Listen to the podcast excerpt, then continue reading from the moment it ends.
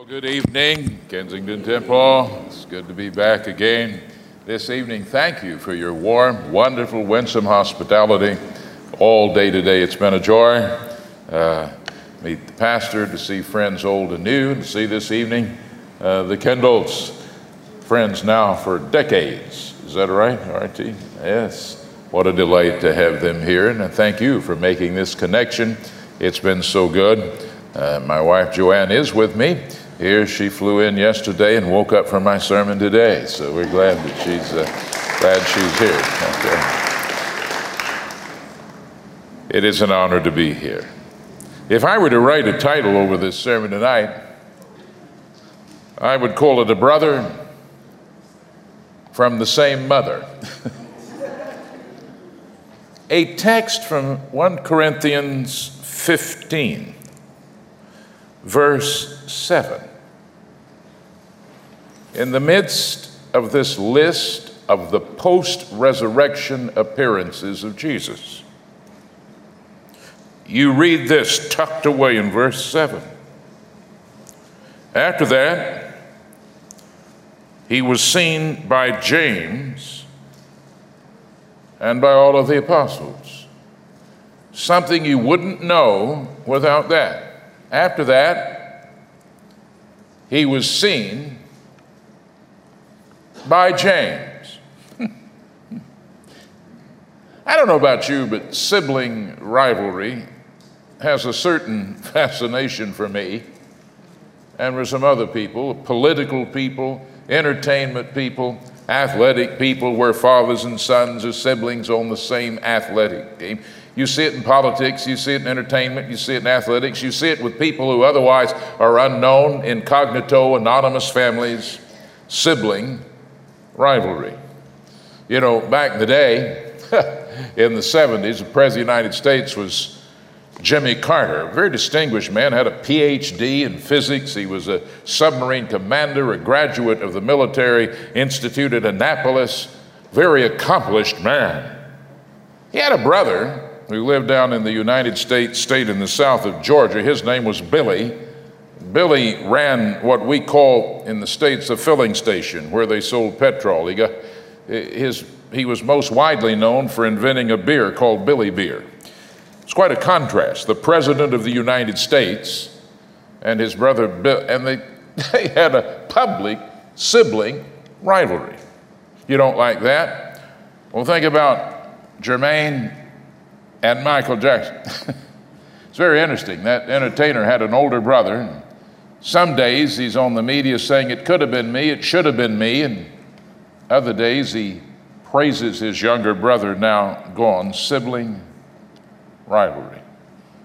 Sometimes funny things can happen. There was a cruel older sister who told her younger sister, The reason our mom and dad are sad sometimes is because you had a twin, but they lost her at the shopping center and we never found her. He was just being cruel. I think she was grounded for a month after that. My favorite report of all of them, though, was a boy who told his younger brother that when the storm sirens went off to indicate that a tornado was coming in that Midwestern town, he convinced his younger brother that they went off when aliens were invading from outer space. And he gave his younger brother a bottle full of sticky green stuff and said, The only way you can save our family is to spray us when the siren goes off and you need to start with grandmother. Well, the next time the storm siren went off, he sprayed his grandmother. I don't think he left the house for a year after that. It was like that in sibling rivalry.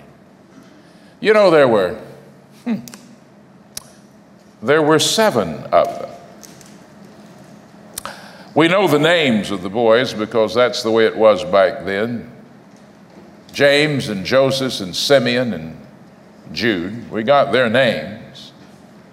We don't have the names. We just told that there were sisters. We don't know if there were two or they were or sorry ladies back in that patriarchal society. That's the way it was. We don't have their name. Maybe one of them was named for her grandmother, Anne. Maybe another for a national hero, Sarah. We don't know, but there were there were seven of them. What we do know from tradition is that that mother became a widow. She was married to an older tradesman. Evidently, business was good there in their town because they were building in a city called Sepphoris.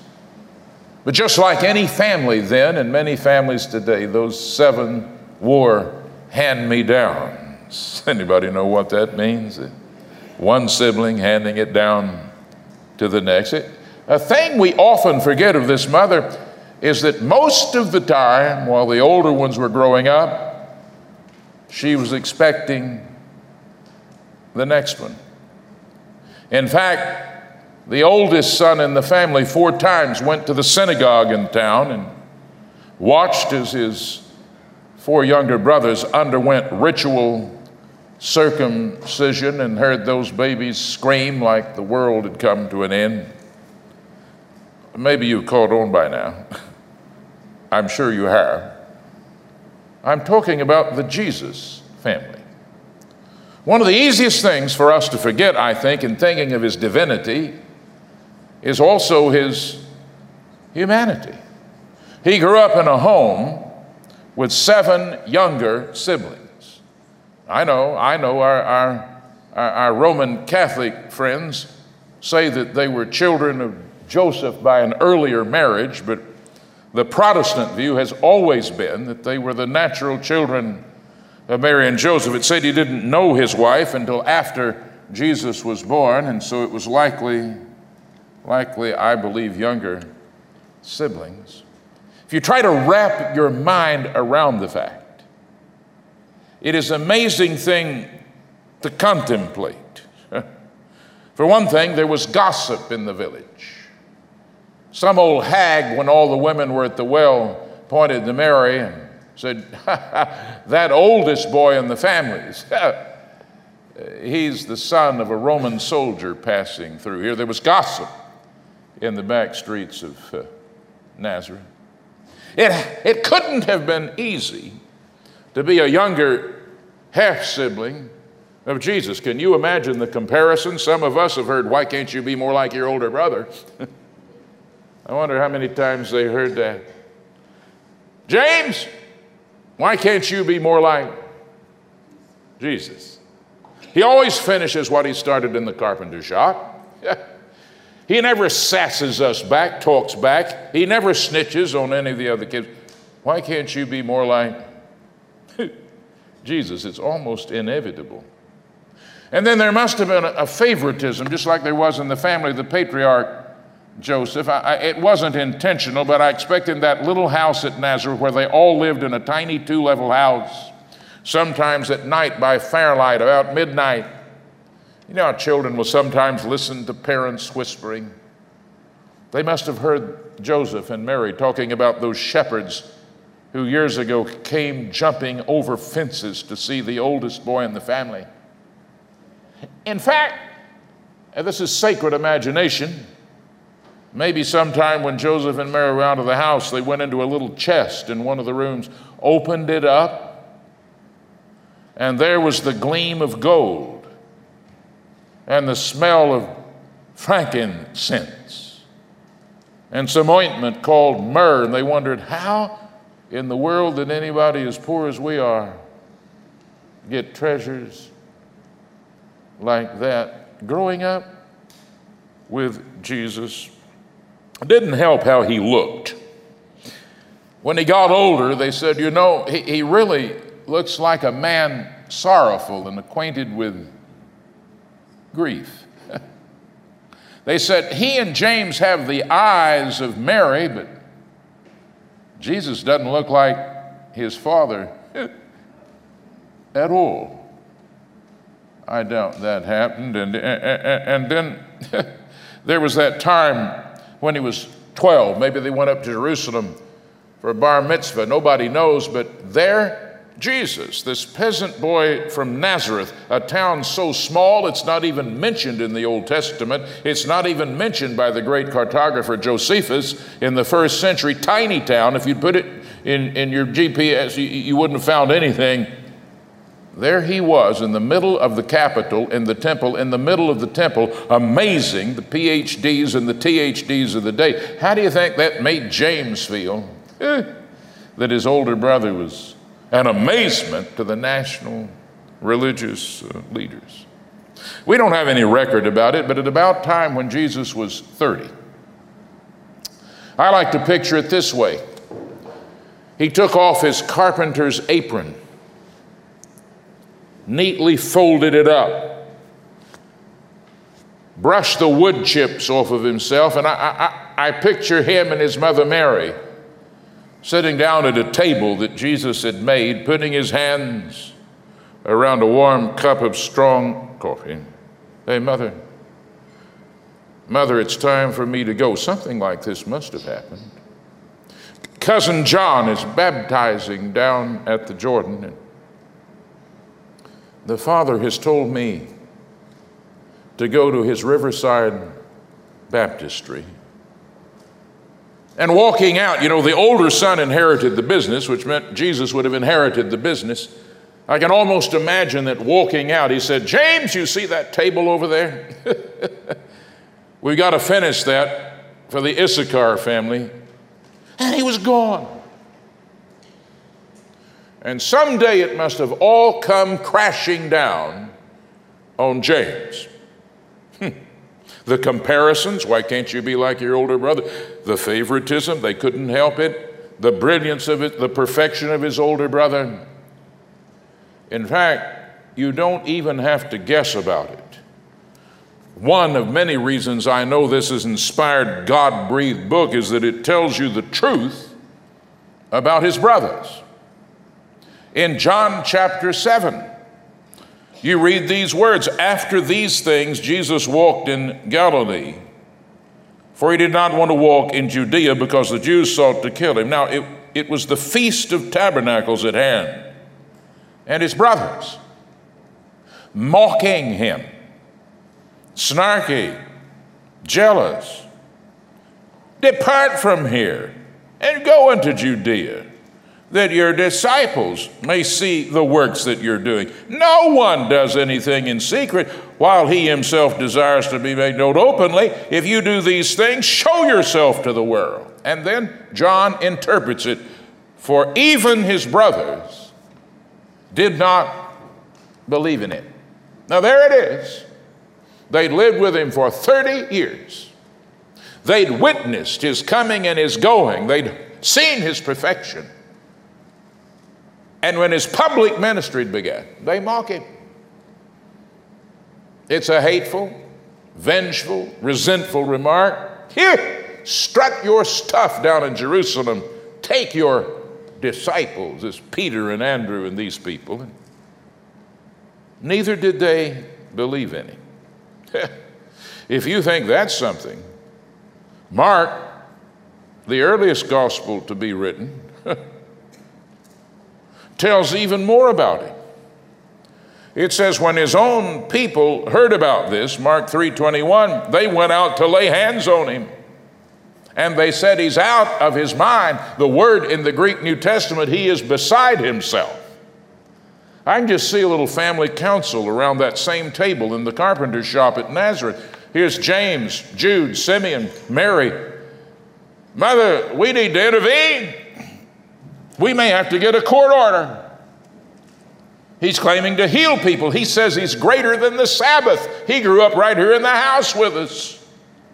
They say he's chasing out demons, and there was something about a boat sinking because he put too many fish in it. you can almost hear it. And it didn't help a few verses later when they tell them that his mother and his brothers have come.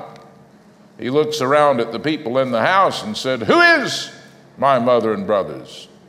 He said, Here they are. Whoever does the will of God's my brother and my sister and my mother.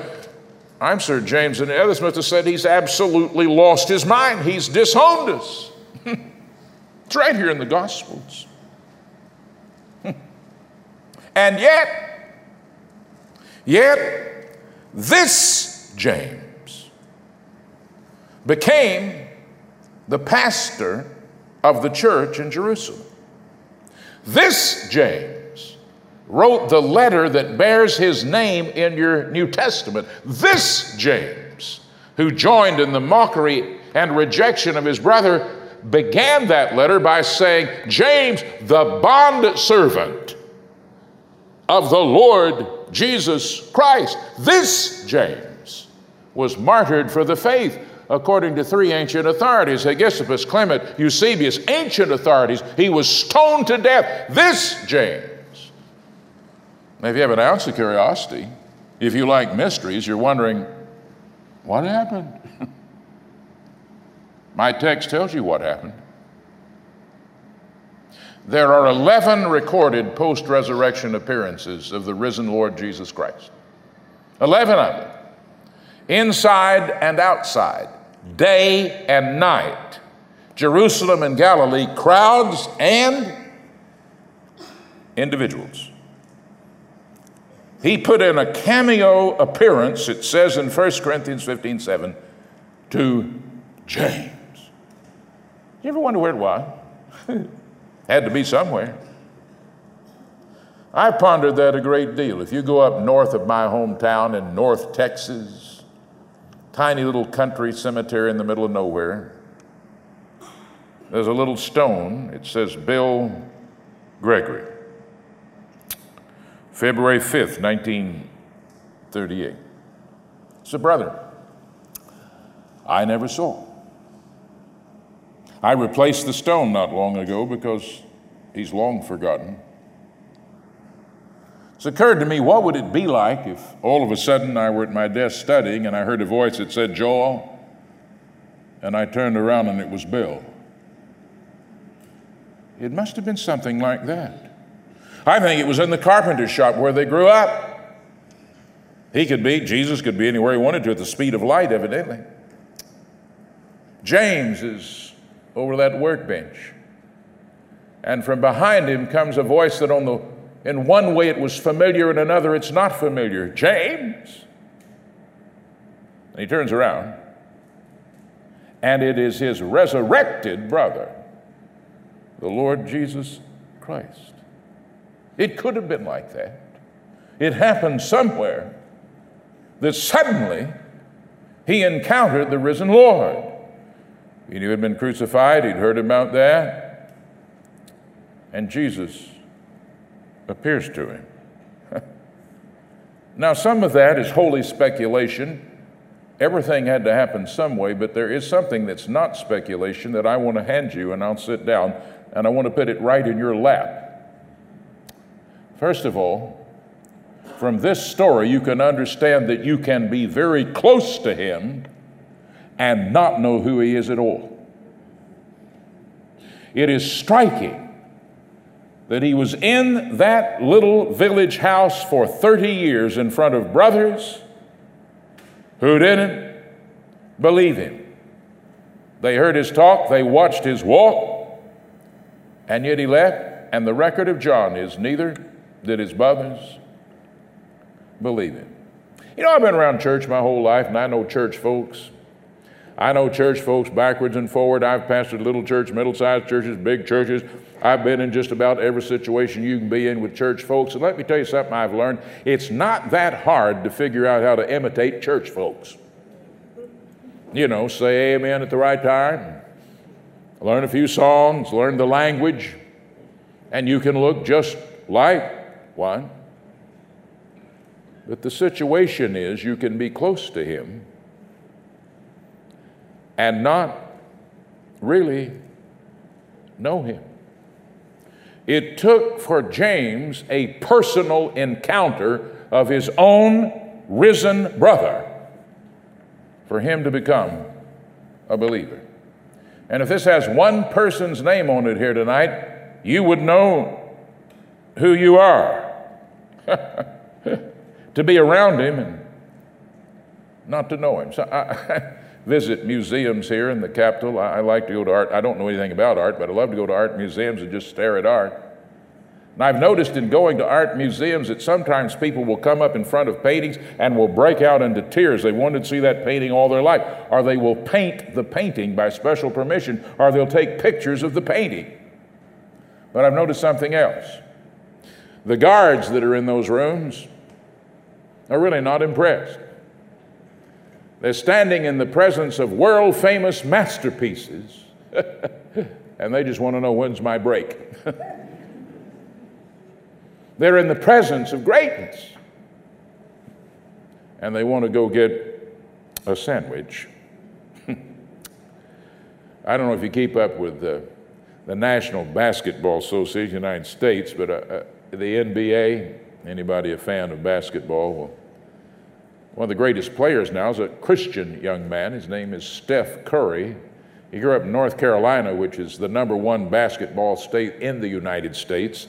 But nobody offered him a scholarship. His father, Dell, played for the National Basketball Association at West Virginia. They wouldn't even give him a scholarship. North Carolina, North Carolina State, Wake Forest, the great basketball schools, nobody would give him a scholarship. He barely got a scholarship to a tiny college called Davidson because the coach there, Bob McKillop, saw something that all the other basketball coaches missed. He'd been watching him since he was a little boy, and he said he had hand to eye and hand to foot coordination like he'd never seen. Everybody else missed him except one person who looked closely. Now he's been the MVP two times of the National Basketball League. and everybody missed it. Now, that's a silly little homely story. On a lower, lesser, lighter level, all the coaches missed greatness when they saw it. Take that up to a higher, holier, heavier level. If something like that's true on a lower, lesser, lighter level, what about a higher, holier, heavier level? And that is to be near to Him and not to know who He is. Now come close to me. I owe this to you. That's why Jesus told parables. He says there's wheat and there's tares. Let them grow together. One looks like the other. Good fish and bad fish in the same net. At a wedding, five wise virgins and five foolish virgins. Parables of mixed conditions, people who were close but didn't know. You see it in nature. That insect called a katydid. A katydid looks just like a leaf but it's not a leaf. There's a stick insect that looks just like a twig, but it's not a twig. There's a pygmy seahorse that looks just like a piece of coral, but it's not coral. You can be close to him. What, what, what? When you take the Lord's Supper, what do you say? Let a what? Man examine. Examine himself, whether he be in the faith. But let me lean into this another way resentment can keep you from knowing Him. Look, you read the story, they mocked him. Neither did his brothers believe in him. You can almost hear the sarcasm. Go show yourself. Resentment can keep you from knowing him. A long time before the Sadducees, the Pharisees, the Herodians, Caiaphas, Annas, the Sanhedrin, all those cast of characters who resented Jesus, a long time before them, he was resented in his own home by his own brothers who didn't believe in him and who thought they ought to go intervene. resentment. You know, so I read a very interesting definition of resentment. It's this resentment Resentment is you drinking poison and hoping it kills somebody else. You didn't hear me. Let me say that again. Resentment is when you drink poison and hope it kills somebody else. It's a combination of anger and of resentment, and they resented him.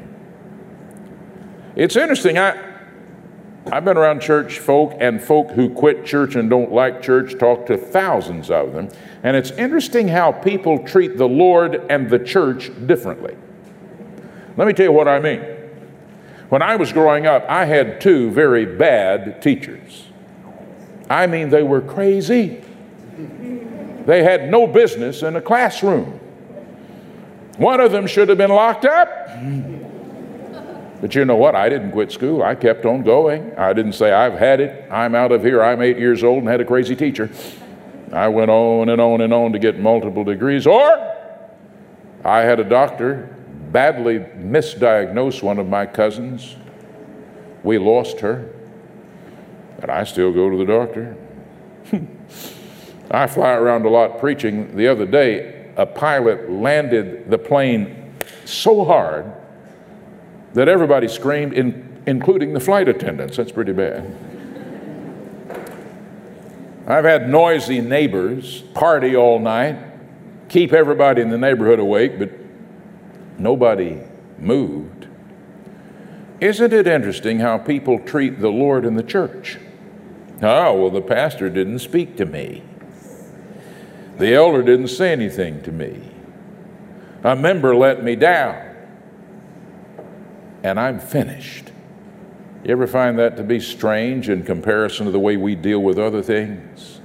The enemy likes to use the bitter root of resentment to keep you away from knowing the risen Lord. Now, there's one somebody out of a crowd of hundreds of people here tonight. If this was an art gallery, your face would be in that frame. Truth be told, you have a root of resentment. And even though no one else may see it or know it, you've made up your mind about the Lord on the basis of that resentment. But that's bad news. Let me give you some good news. good news in this passage is don't give up on family and friends who don't know the Lord. Here's the good news don't give up on those who don't know Him. He can do whatever it takes to bring them to Him. Somebody here in this balcony around, these transepts are in front of me, or beyond here listening, you've just given up, washed your hands on somebody, they're hard as rock, you said they'll never come. Don't give up. For 30 years, these folks didn't believe in him until he did what it took to get his own brother. A friend of mine is Paul Msiza. He's the president of the Baptist World Alliance. That's a, that's a network of 48 million Baptists around the world in 200 countries. He's a pastor in uh, a township outside of Pretoria. He told me this story in my own ear long ago. It was a lady who came in and she'd had a dream about how a certain church looked. She wasn't a believer. She'd had a dream about how the church looked. And she just started walking around Pretoria looking for the church. And when she saw a church that looked like the church she dreamed about, Paul told me in my ear, she came to Christ. Isn't it interesting that he can get down in the synapses and the neurons inside of the brain somebody in a dream, in stage four, rapid eye movement, double dose of Ambien sleep, and catch them? One of my favorite stories about that, it'll be familiar to some of you. Sadhu Sundar Singh. he was a Sikh. Born in 1898, his mother died when he was 14. He didn't believe in he didn't believe in God, but it's funny. He got mad at the God he didn't believe in. Have you ever known anybody like that? He didn't believe in God, but he got mad at the God he didn't believe in, and he said, "God, if you're there, you show up before 5 a.m. this morning, or I'm going to lay myself down on the railroad track in this little town." You can read about it. He's called the Apostle Paul of India. At 5 a.m., Sadhu said there was a glow in the room, a brightness. And Jesus came to me and said, I died for you. Sadhu Sundar Singh became the Apostle Paul of India. Last time they saw him, he was preaching, marching toward the Himalayas. He can do what it takes. And the good news of this is don't give up on family and friends who don't know Him, He can do what it takes. Could I go back to the story a minute? Let's go back. James, he's there in that carpenter shop. Jesus makes a cameo personal appearance. James. I can't even describe it. He falls down on his knees in front of his brother. I, I expect after that, sometime during those 40 days, he made his way back to Jerusalem. I wonder if he wasn't on the Mount of Olives 40 days. after that resurrection, for the ascension. I wonder if he stood there with that crowd watching his brother ascend. You ever think about the ascension? We think about how it was to look up at him. You ever think about how it was for him to look down? Over here is Calvary. Over there is the judgment hall of Caiaphas. He's up 5,000 feet. Over here's the Judean wilderness where he overcame the tempter. He's up 20,000 feet. There's Bethlehem. 50,000 feet. There's Nazareth. And they watched his brother ascend, went back to the upper room maybe among those 120, along with Mother Mary, the fire, the wind, Pentecost. and they make him the pastor of the church, the brother who didn't believe in the brother from the same mother. Pastored evidently something like 30 years. And then in a persecution, Hegesippus Clement, Eusebius, father of church history, says he was stoned to death. There he was, pelted with stones until finally one of them crushed his skull. He closed his eyes on Jerusalem. And he opened them right in the middle of Revelation chapter 4 and 5. there was a throne. And around that throne, four living creatures, and around them, 24 elders, and around them, myriads of angels. And there's James looking at the one on the right hand of the throne and guess who? it's Jesus. He'd worn Jesus' hand me downs, but now Jesus has a garment that's flashing like lightning.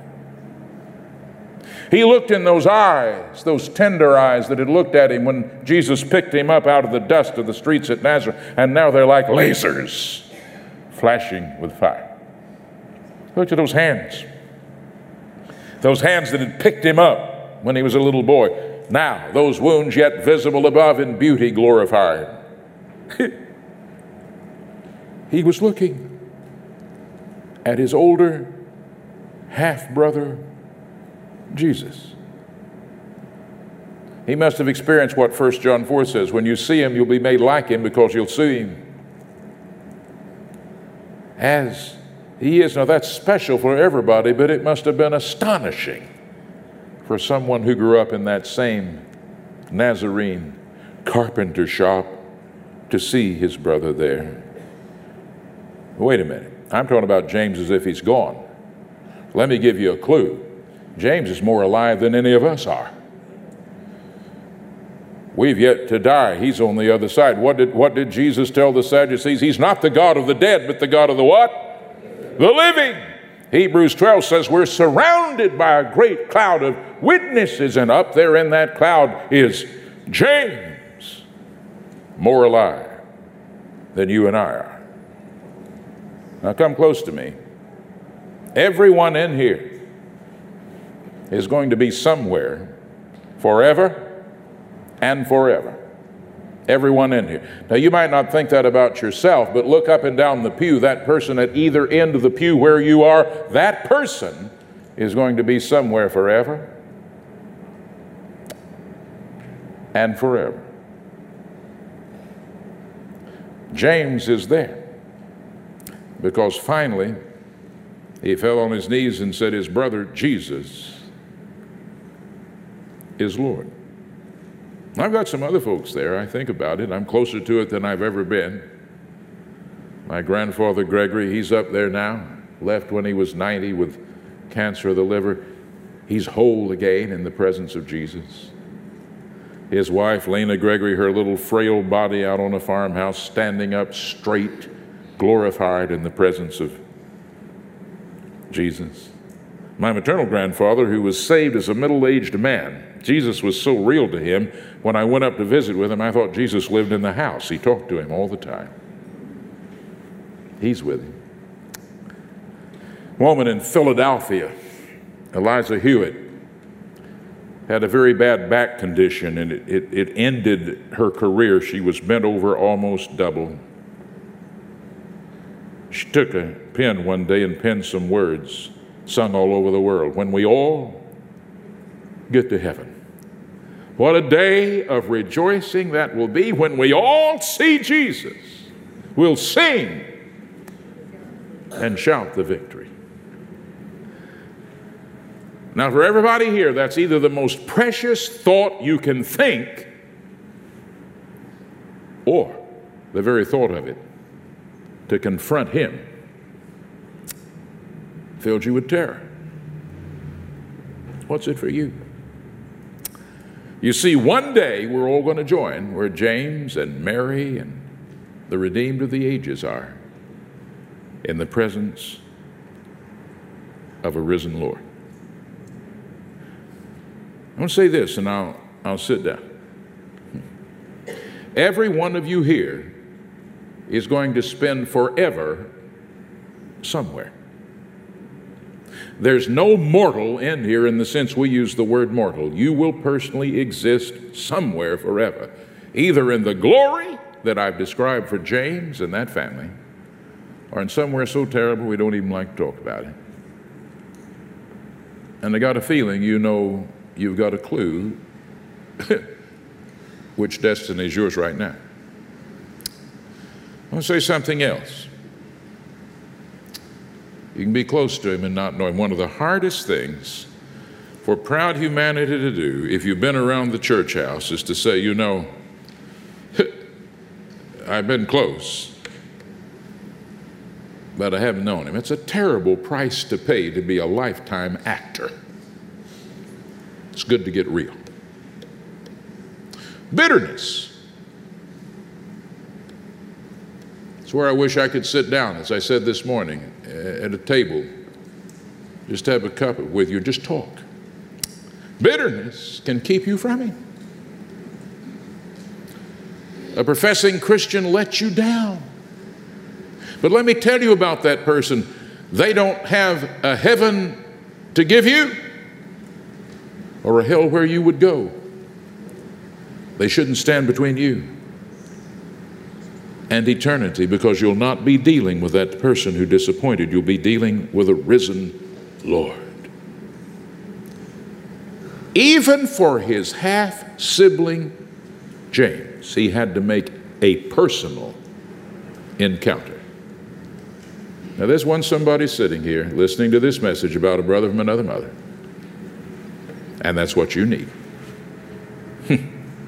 you need him to be more than just a person from history. And that's all he is for somebody here tonight. now, I have historical heroes. Uh, my favorite president is President Theodore Roosevelt. Was president about 110 years ago of the United States. I love him. I love everything about him. I've got his autograph, his wife's autograph, his son's autograph. I've got deeds that he signed. I even have an Avon bottle of aftershave lotion where you can screw his head off and put it on yourself. But I didn't get up this morning and say, Oh, Theodore, because I know it's just a history. But I did get up this morning and say, Jesus, Jesus, help me today. Jesus. When I stand to preach, I need your presence today because I know the difference between Theodore Roosevelt and a risen Lord. Is he a historical figure or have you had a personal encounter with Him. I want three things tonight. I didn't come just to make a speech about James. I came to argue for a verdict, like an attorney would argue for a verdict. Is resentment keeping you from Him? Deal with it tonight. Stab it in the heart. Are you close but not there yet? Take the final step to encounter Him. And if you're just an imitator, come to the real one. Bow your head with me, please. Every head bowed, every eye closed.